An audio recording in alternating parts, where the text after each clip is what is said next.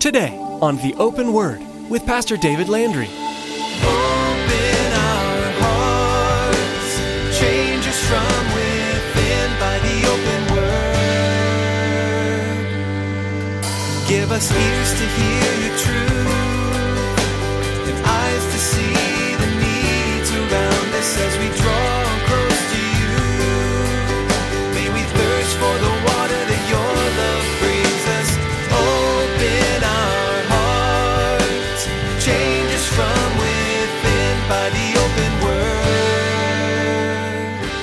show who God really is and what the standard of holiness that is required in having our relationship restored to our Creator because sin separated us. Leviticus and, and Deuteronomy in particular lays out that standard. The sacrifices show how mankind needs to have sin atoned for. That was the picture that was shown through all of the sacrifices in order to keep God's judgment from being instantaneous and justly applied to all sin, whether that be in thought or in deed.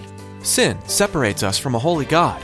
Before Jesus paid the penalty for humankind's sin, the Old Testament believers had sacrifices as a way to atone for their sin. God has always loved and wanted a relationship with his people, so the offerings were a way for sin to be forgiven. In his message, Pastor David shows how the animal sacrifices were never enough. They were pointing to Jesus, the perfect sacrifice that was to come. Your sin is wholly forgiven in Jesus, and the old laws are no more. Now here's Pastor David in the book of Leviticus chapter 23 as he continues his message, The Books of Wandering.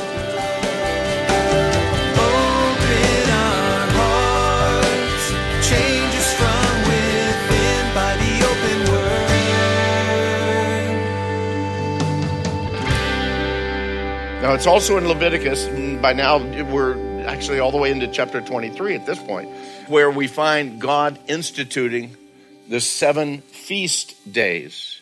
And each one of them show, showing complete fulfillment, actually, through the life, the death, and the promised return of Jesus. Um, we, we find in chapter 23, yeah, might as well go ahead and turn over there in chapter 23, down in verses 4 through 5, we have the feast of Passover.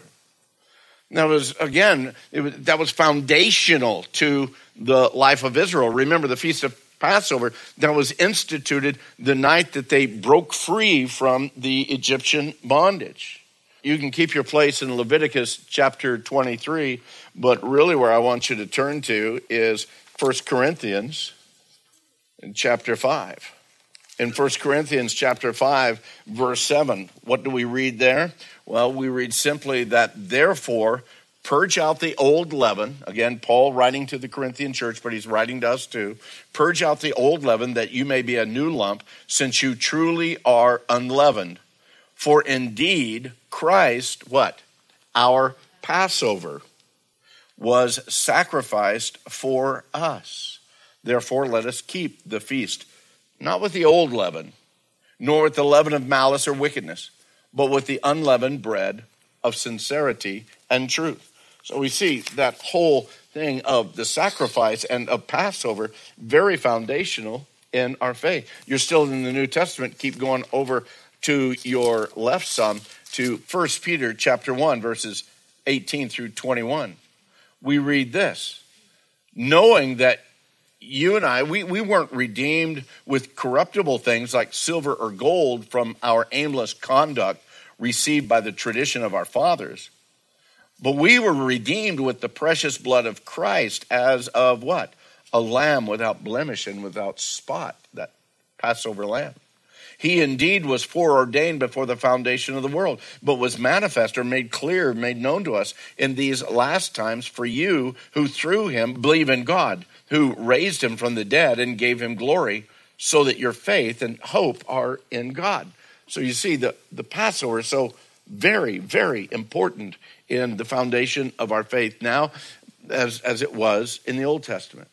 The second feast that we see there in chapter 23 of Leviticus is down in verses 6 through 8, and that's the feast of the unleavened bread. And we've talked about leaven uh, many, many times. Yeast uh, is what it is, and the feast of unleavened bread means that there was no yeast in the bread, uh, the matzah bread or the flat bread without any yeast, no rising, because the yeast was, again, a symbol of sin throughout both the Old and the New Testament. Now, that's not saying that yeast is bad.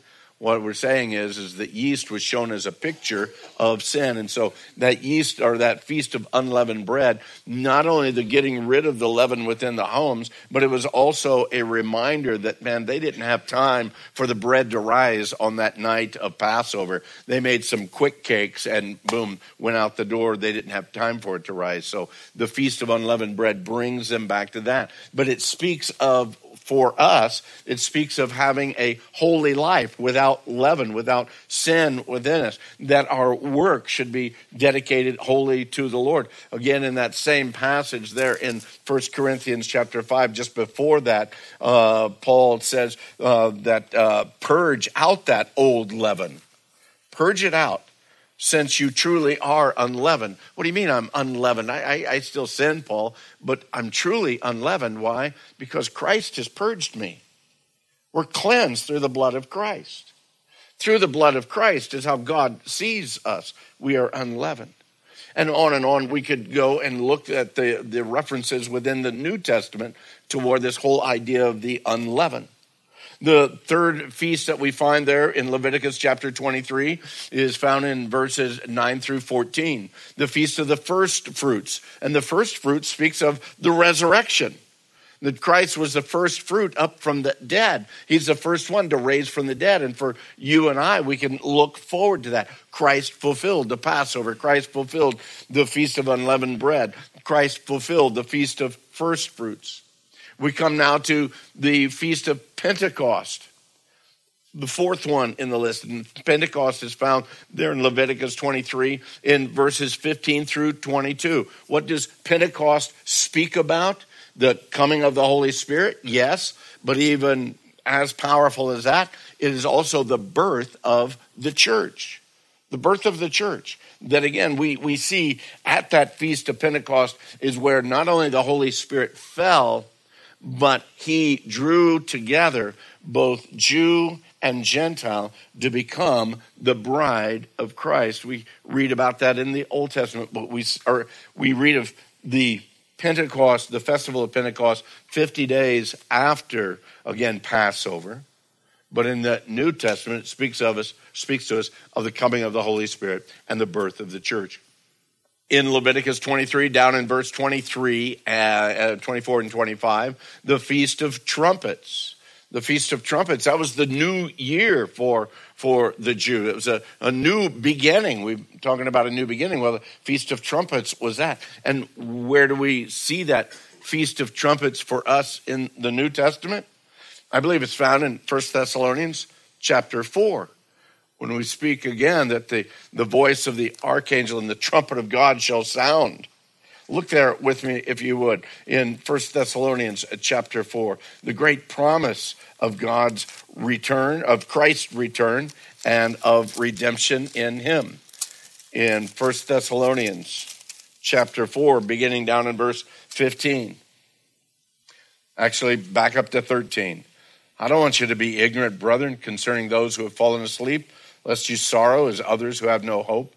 But if we believe that Jesus died and rose again, again, that first fruits that we've spoken about, he rose again, even so, God will bring with him those who sleep in Christ. But this we say to you by the word of the Lord, that we who are alive and remain until the coming of the Lord will by no means precede those who are asleep.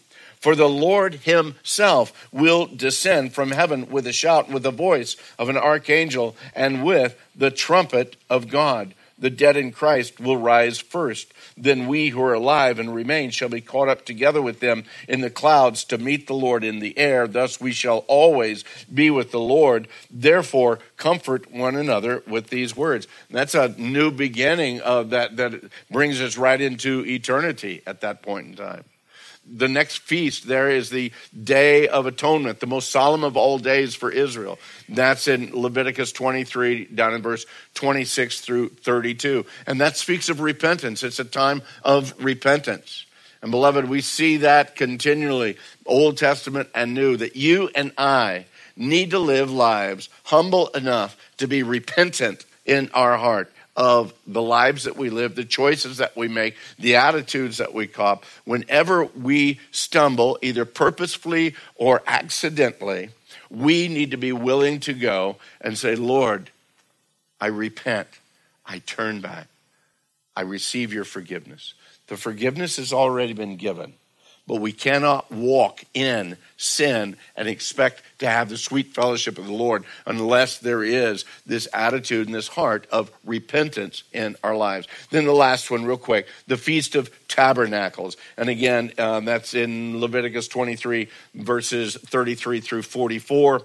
And again, that's the Feast of Ingathering. Uh, it, it, also speaks of conversion. It speaks of redemption. It speaks also, I believe, of that time that when the Lord takes us to Himself. So, if uh, Leviticus, uh, some have said it's the how-to book because all through there we see how to, again, perform these ceremonies, how to uh, do all of these sacrifices, how to anoint the priest, how to anoint the tabernacle and all the instruments of the tabernacle.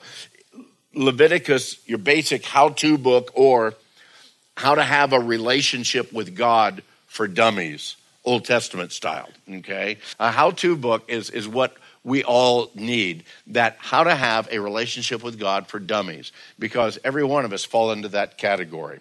And every one of us need that way of saying how how can I walk? How can I be faithful to the Lord in a consistent way? Well in the Old Testament we looked and there was a very step by step kind of a process of way. And that's what we see. Uh, Leviticus was also called the priest's manual because it was that kind of step by step process for all of the sacrifices. You know know you're going to get it right. But, beloved, we don't walk now in, in the ritual and in the ceremony of the Old Testament. Today, we walk by faith. We walk by faith in obedience to what we know to be the truth as the Holy Spirit leads and touches and directs our hearts. Here is what where God tells Israel the hows, the whens, the wheres, and with what they should worship him with. How do we live in the presence of a holy God? For the Jew, it meant a series of rules, regulations, and laws. And each of those a part of the grand scheme of things, teaching man about these holy requirements of God and man's absolute dismal failure in his abilities to be able to fulfill those requirements through the message of Leviticus, we actually see two primary outlines. Number one, chapters 1 through 16, the way to God through his whole series of sacrifices, the priestly network, the purifications, the final atonement for the entire nation on that day of atonement. Secondly, we see how to continually have fellowship with God. That would be in chapters 17 through 27 we see again that we need to be separate ourselves from sin. We they needed to observe the feast because it was a reminder. It was a it was a symbolic reminder of them not only what God had done in the past, but also what He's going to do in the future.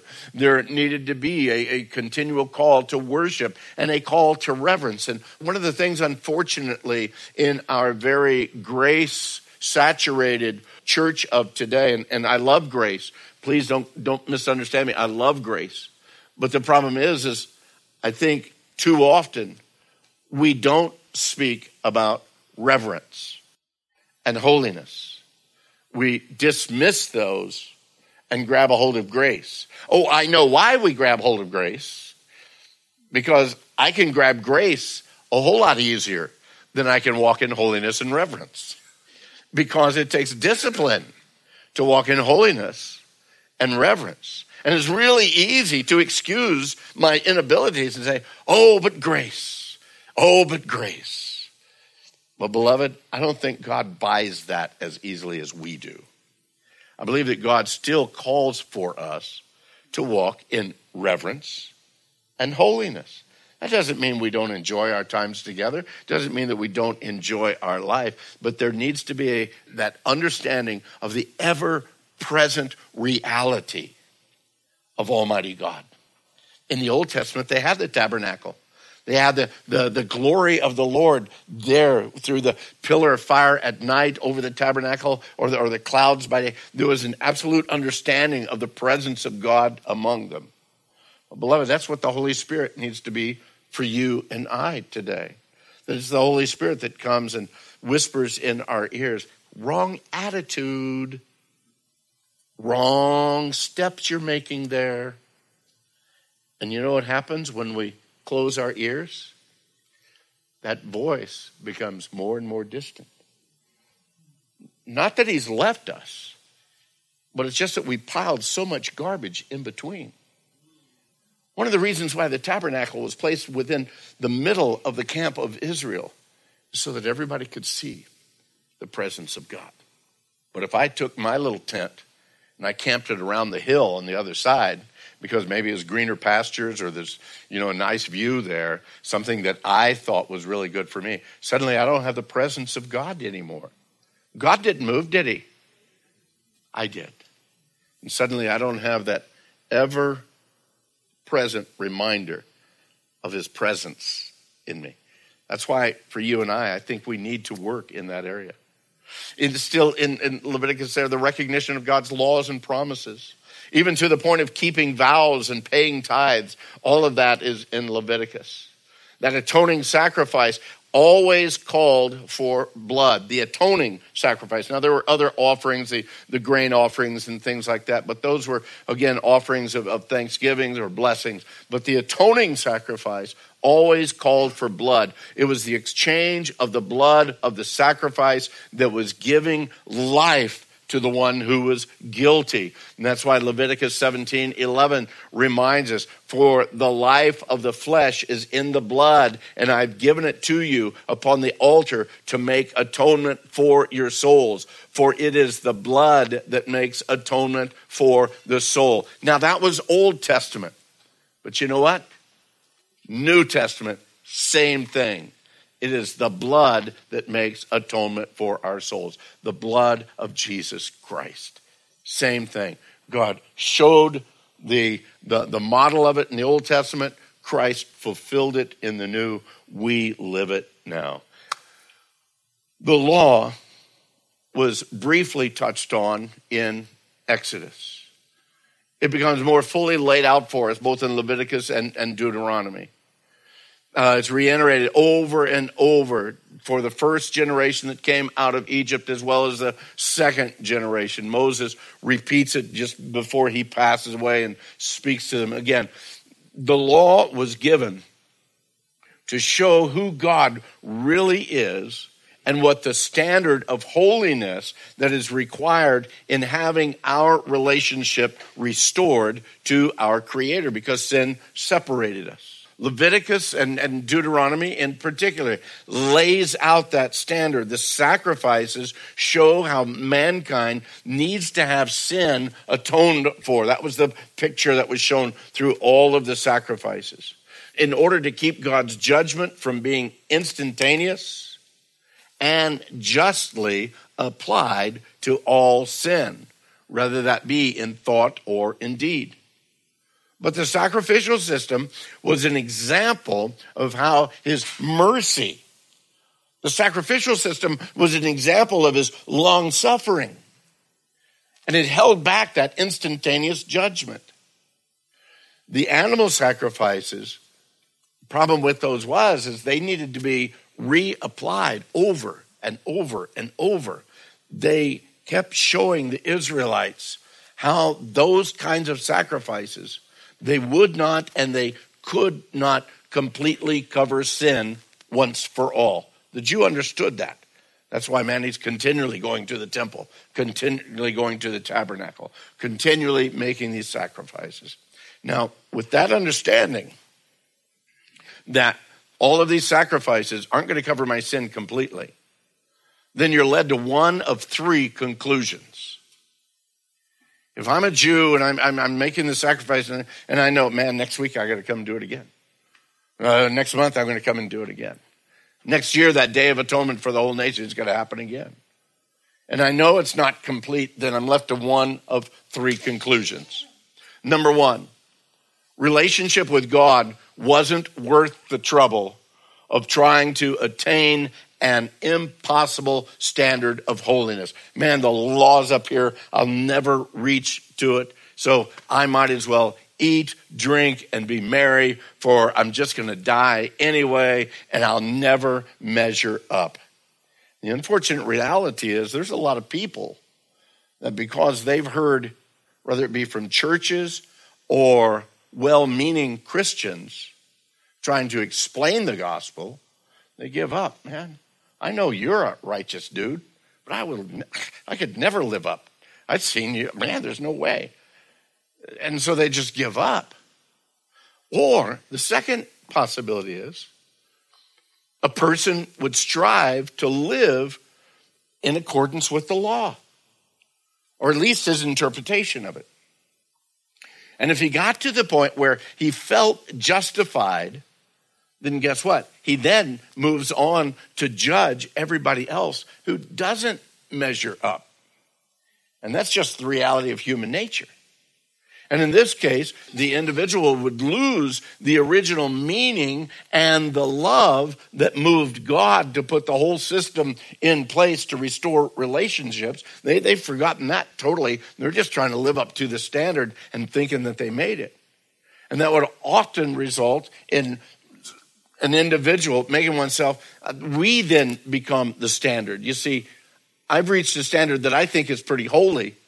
So that now is my standard. And guess what? You don't meet my standard. My eyes get off the standard of God because I've had to massage that down. I've had to change that because I could never meet it. So I bring it down to match me. And then I expect you to live up to my standard. The unfortunate reality is we see that in the church still today. A lot of cases. That's one of the reasons why a lot of times the church isn't compassionate.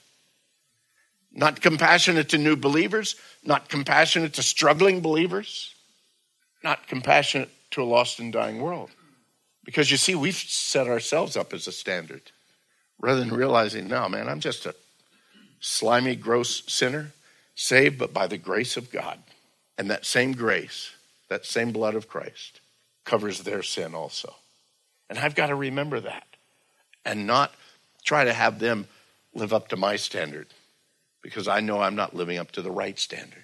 The third option that we have for the Jew was to understand the limitations of that sacrificial system, that they were simply a, a forerunner of the one, that perfect sacrifice that was yet going to come. That individual, the individual or the nation at that point then would be able to look for God to provide for himself that perfect sacrifice in the fulfillment of both his law and his promise. That God was going to take care of both. He's going to fulfill the law, he's going to fulfill the promise in one that is yet to come. And so then we wait in expectation we wait in the anticipation that Messiah will soon be here. That's why when Christ was born, there were some in Israel, even at that time, man, they were looking for the fulfillment. They were anticipating the fulfillment and the coming of Messiah because that was the life that they had. They lived in expectation, looking for the one that would come.